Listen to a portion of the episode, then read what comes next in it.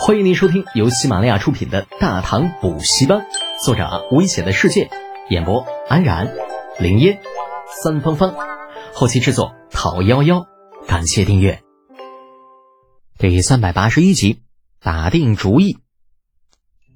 吐谷浑这地方位于大唐与吐蕃中间，地势说高不高，说低也不低，地理位置也不是什么非去不可的地方。根据李二刚刚的态度来看，显然是不打算将那里收归己有的。这样的话，想把那大和尚弄出来，就只能徐徐图之，最好是能够用谈判的方式将其给拎出来。只是这样一来，报复什么的就不要想了。不过玄奘是个和尚，割肉喂鹰，舍身饲虎，应该不会在意是否报复。对的，一定是这样。既然大和尚不在意是否报复，那么现在只需要选一个合适的人选，派去吐谷浑要人就可以了。打定主意之后，李浩便先与李承乾商量一下，结果一回过神来，立刻看到面前一张恼羞成怒的大脸。喂，李德简，你到底有没有听到本宫在说什么？李浩努力的把头向后仰，尽量保持与李承乾的距离。你说吧，我听着呢。父皇把今年展销会的事情交给本宫了，你帮着本宫参谋参谋，看看有什么需要注意的地方。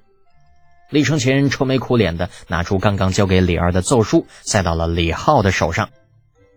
李浩将奏书拿在手里，一边打开一边疑惑的问道：这东西你不是给陛下了吗？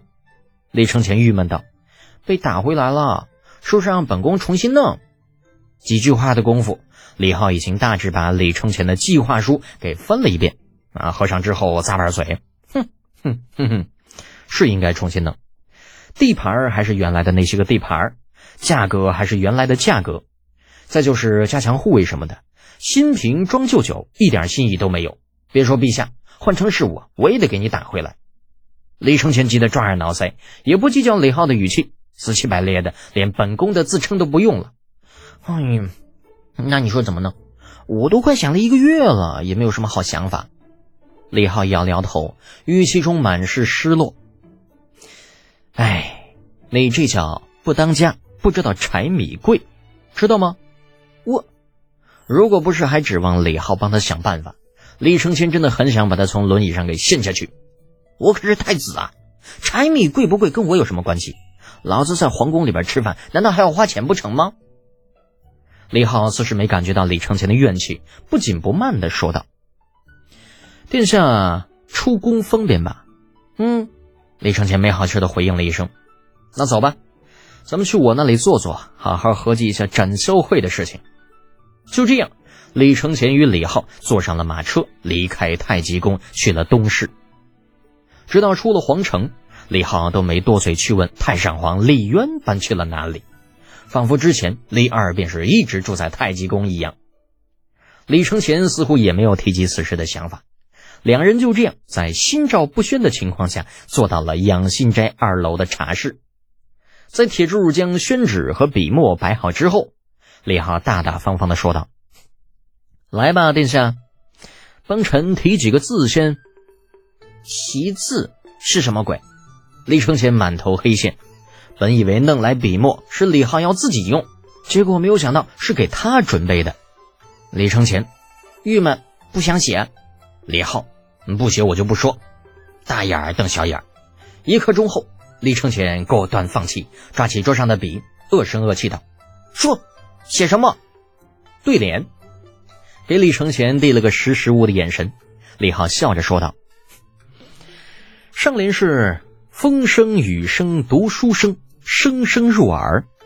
下联写国事家事天下事，事事关心。李承乾的手顿了顿，诧异地看了李浩一眼：这对联不错呀，有点意思。李浩懒得在这种事情上废话，催促道：快写，一会儿这墨料干了还得重新磨。抄下来的东西实在没心思吹牛皮，等哪天自己写出来一副对联再说好了。李承乾也不含糊，比起龙蛇，很快便将李浩要求的对联写了出来。虽然看上去这笔法有些稚嫩，但是比起某些人可以用来防伪的字迹，那却是要强上无数倍呀。写完了，还有什么？一起说了吧。李承乾这会儿也认命了，知道李浩不会轻易放过自己，索性豪气的来者不拒。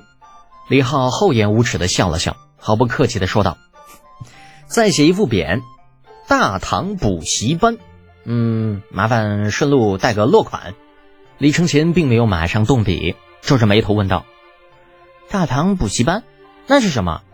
根据字面的意思来说，补就是补充、填补，习自然就是学习，班是泛指。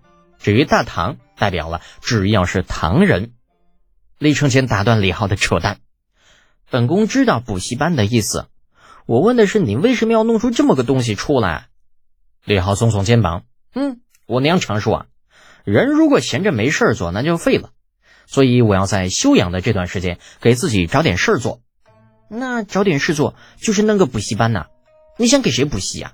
李承乾随即问道。而李浩却是盯着李承乾。李承乾傻了：“这总不会是我吧？”李浩拍拍放在桌上的奏书：“难道还有别人？”哎呦，我这小暴脾气！李承乾把笔往桌上一放，抱着膀子：“我反定！”又一刻钟之后，“你大爷的，写就写，有什么了不起？不过你最好能出个好主意，否则本宫亲自派人来拆了你家的招牌！”刷刷刷，不消片刻，大唐补习班五个大字外加太子落款跃然纸上。李浩像是生怕李承乾后悔一样，也不等墨迹干掉，叫过铁柱，把几幅字往他手里一塞：“拿出去，拓印下来，找长安取最好的匠人做成对联和牌匾，速度，快去！”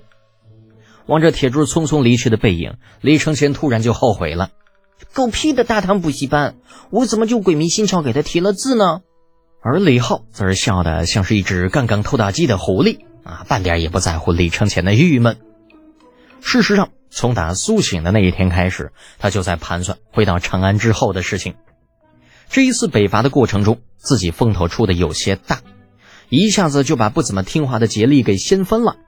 短时间来说，这的确是件好事，年少多金，功成名就，足够让许多人羡慕一辈子。可是从长远来说，他这么一折腾，就等于是成了出头的船子，很容易被人集火掀烂掉了。故而回到长安之后，他先是装伤，接着又跟李二请假回家养伤，为的就是能够韬光养晦，让世人慢慢的把自己做过的一切慢慢的忘掉，重新归于平庸。但是老话说得好啊，是金子在哪里都会发光的。李浩很清楚自己的优秀，就算是在家里养伤也是难以藏得住的。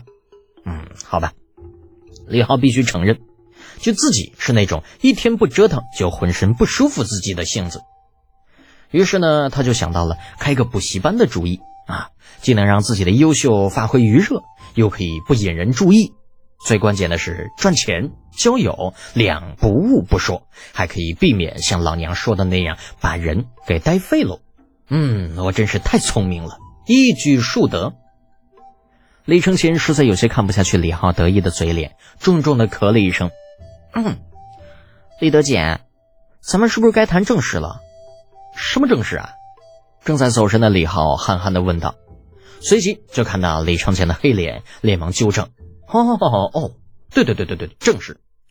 那个关于展销会呢，我觉着应该是这个样子。”良久，李承乾：“咋样啊？你倒是说呀。”李浩郁闷的摆摆手：“你别吵吵，我这不正想着呢吗？”李承乾这就懵了：“我刀呢？老子想杀人！”好在这次李浩想的比较用心，很快便开口说道：“陛下呀，你觉得咱们大唐办展销会的目的是什么？”私下里没有外人，李承乾自然不用端着太子的架子，露出苦恼的表情道：“那还用说呀，当然是赚钱呢。”本集播讲完毕，安然感谢您的支持。